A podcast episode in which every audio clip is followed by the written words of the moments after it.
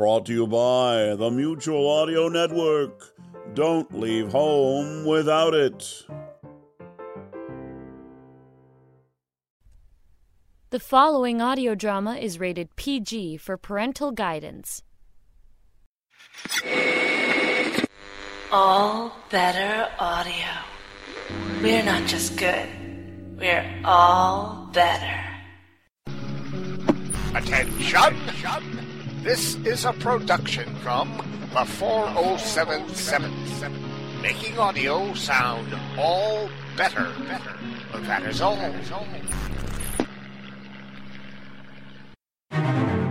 What you're about to hear is a newly written companion piece to Sherlock Holmes and the Taxi Problem. It is called Dr. Watson and the Unwelcome Critique. Written by Vince Stadon.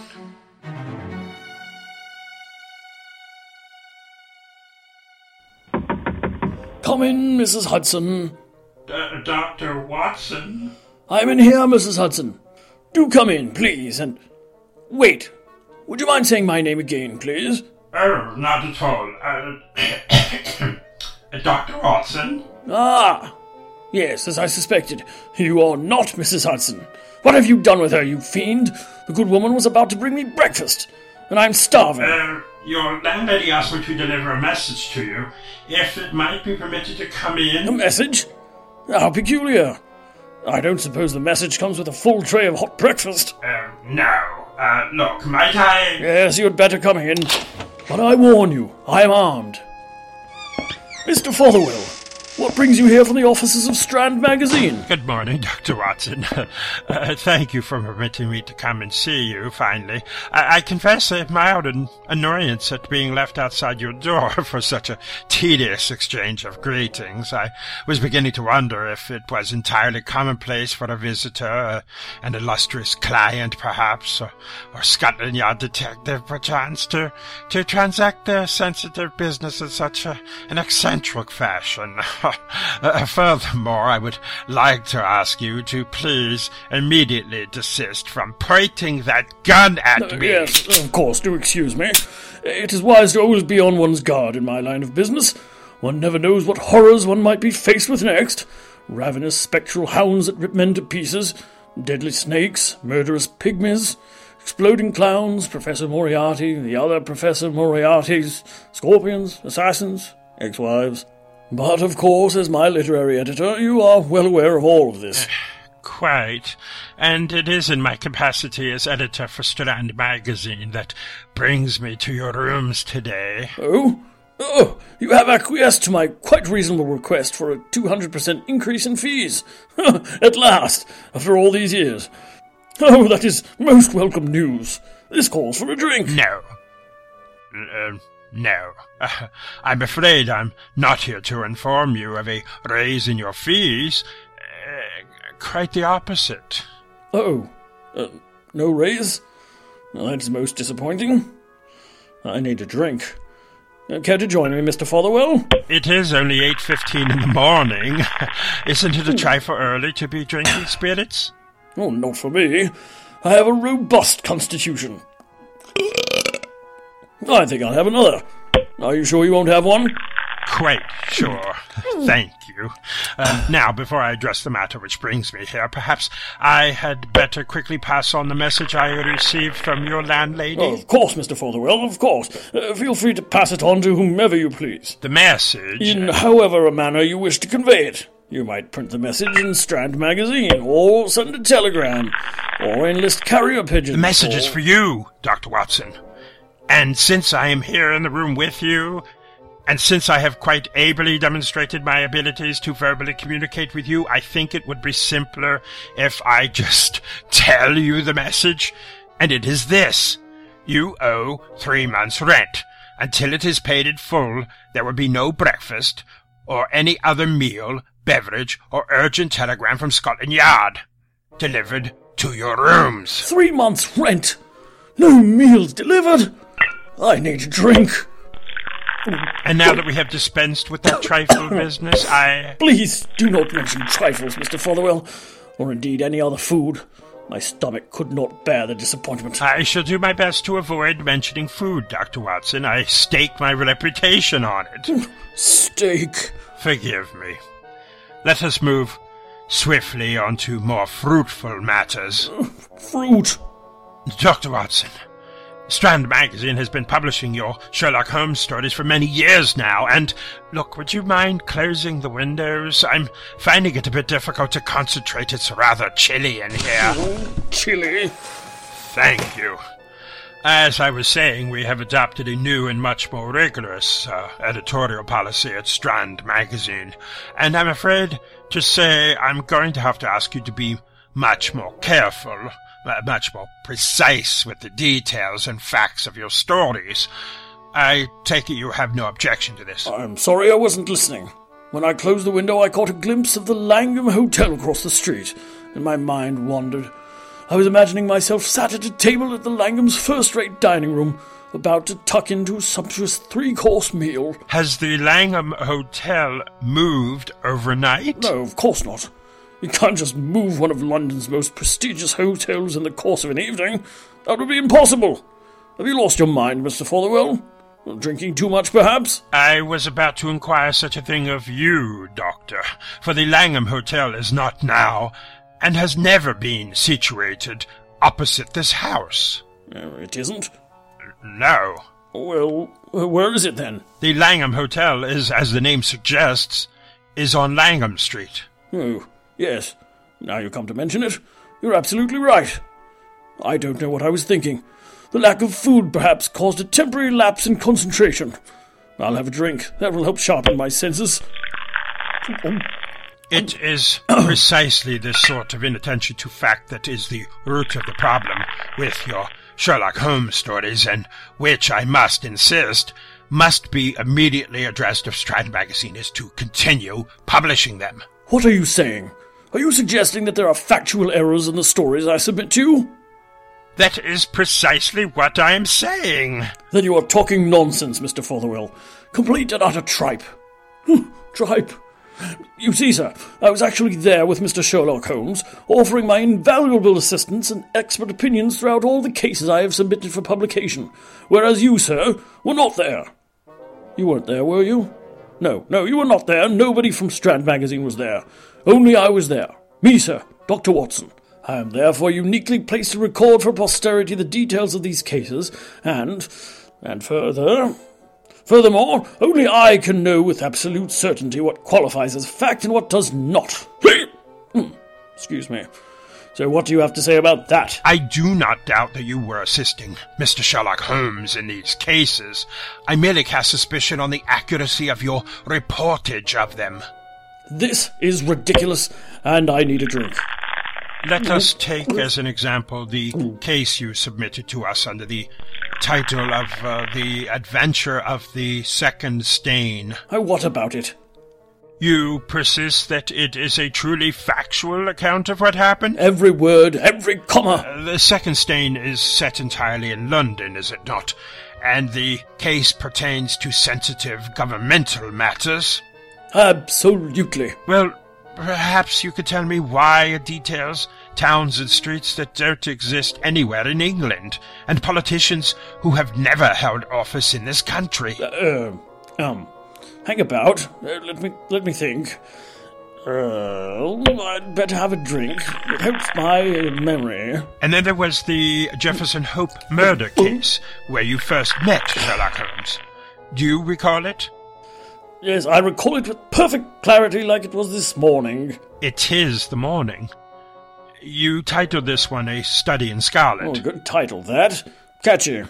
Was thinking about a sequel. A Study in Aubergine. In A Study in Scarlet, the villain of the piece, Mr. Jefferson Hope, refuses to come to 221B Baker Street because he suspects, quite rightly, that a trap has been laid for him by the cunning Sherlock Holmes. Yeah, that's right, yes. A suspicious fellow he was, Jefferson Hope. Was he also suffering from amnesia? No, of course not. Well, then how do you explain the fact that 24 hours later he seemingly forgets all his suspicions and turns up at 221B Baker Street? Um. Moreover, uh, Jefferson Hope half dead by an aneurysm, recovers instantly and needs to be restrained by four men.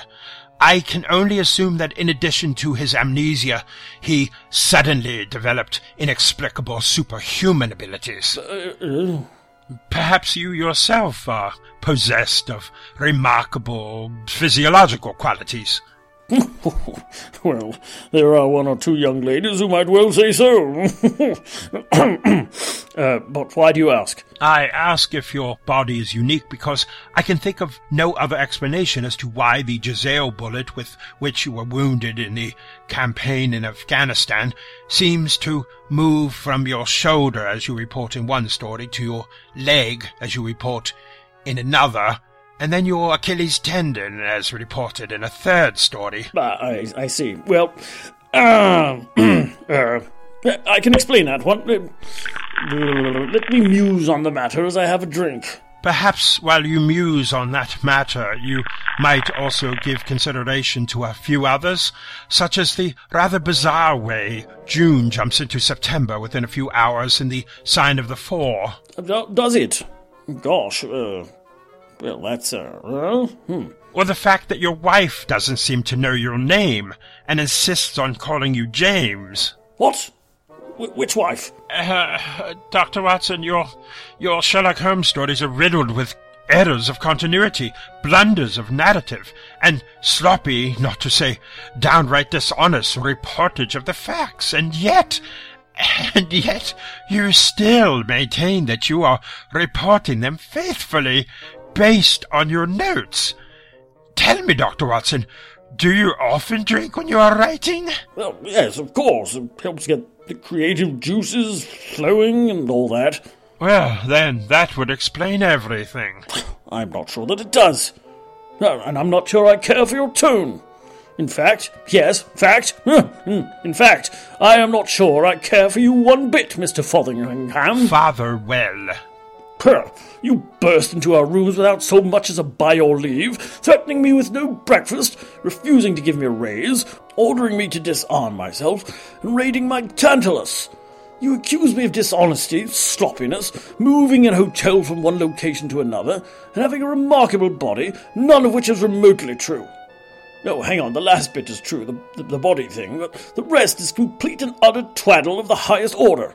Now, I have a blinding headache, a rumbling stomach, and an urge to reach for my revolver and march you out the door at gunpoint. Oh dear, I, I'm afraid I have enraged you. Now, you have done more than enrage me, Mr. Fotherbum. Father well. You have made me extremely angry. Uh, isn't that what enraged means? Well, you should know, sir, seeing as you are an editor. I do know, and it does. Hum, well then, I think this little jape has gone too far. I can only apologize, Dr. Watson. Jape, what do you mean? And I did ask you to stop mentioning food. I wasn't aware there was such a foodstuff as jape. Well, no, you're right, I meant grape. I got confused for a moment when when I was, uh, enraged. When you were extremely angry, you mean? Yes, then. Uh, But I've composed myself and I shall feel much better after a drink and an explanation.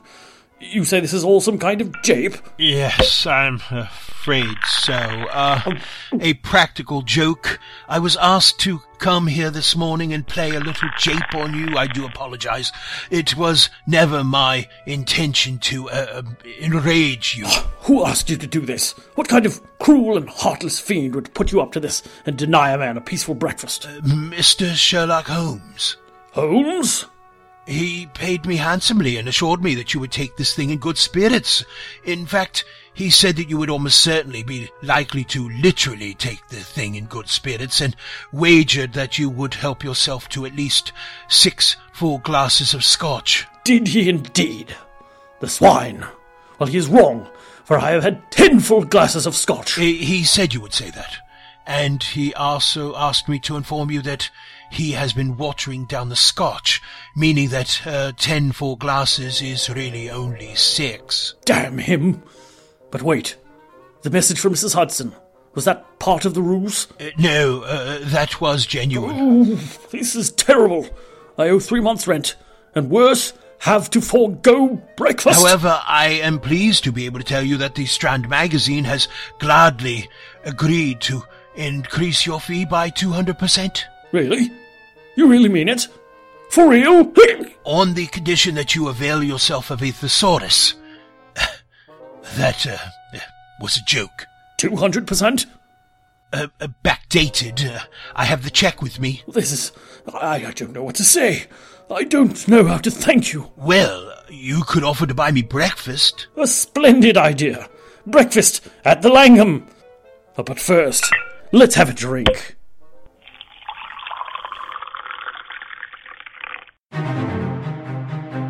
Dr. Watson and the Unwelcome Critique was written by Vince Stadon, starring Ellie Hirschman as Dr. John H. Watson and Victor Aurelius as Mr. Fotherwell. Produced and directed by Jeff Niles. Music by Alan Morin and First Calm. Copyright the 4077th and All Better Audio 2014. Brand new misadventures of Sherlock Holmes are coming soon.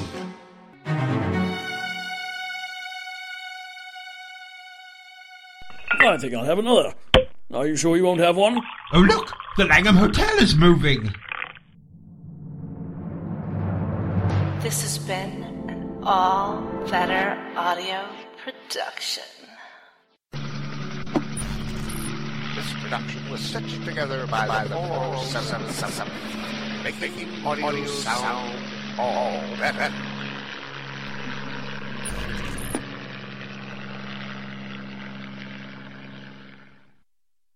Hello, I'm John Bell of Bells in the Bat Free. It's a comedy podcast.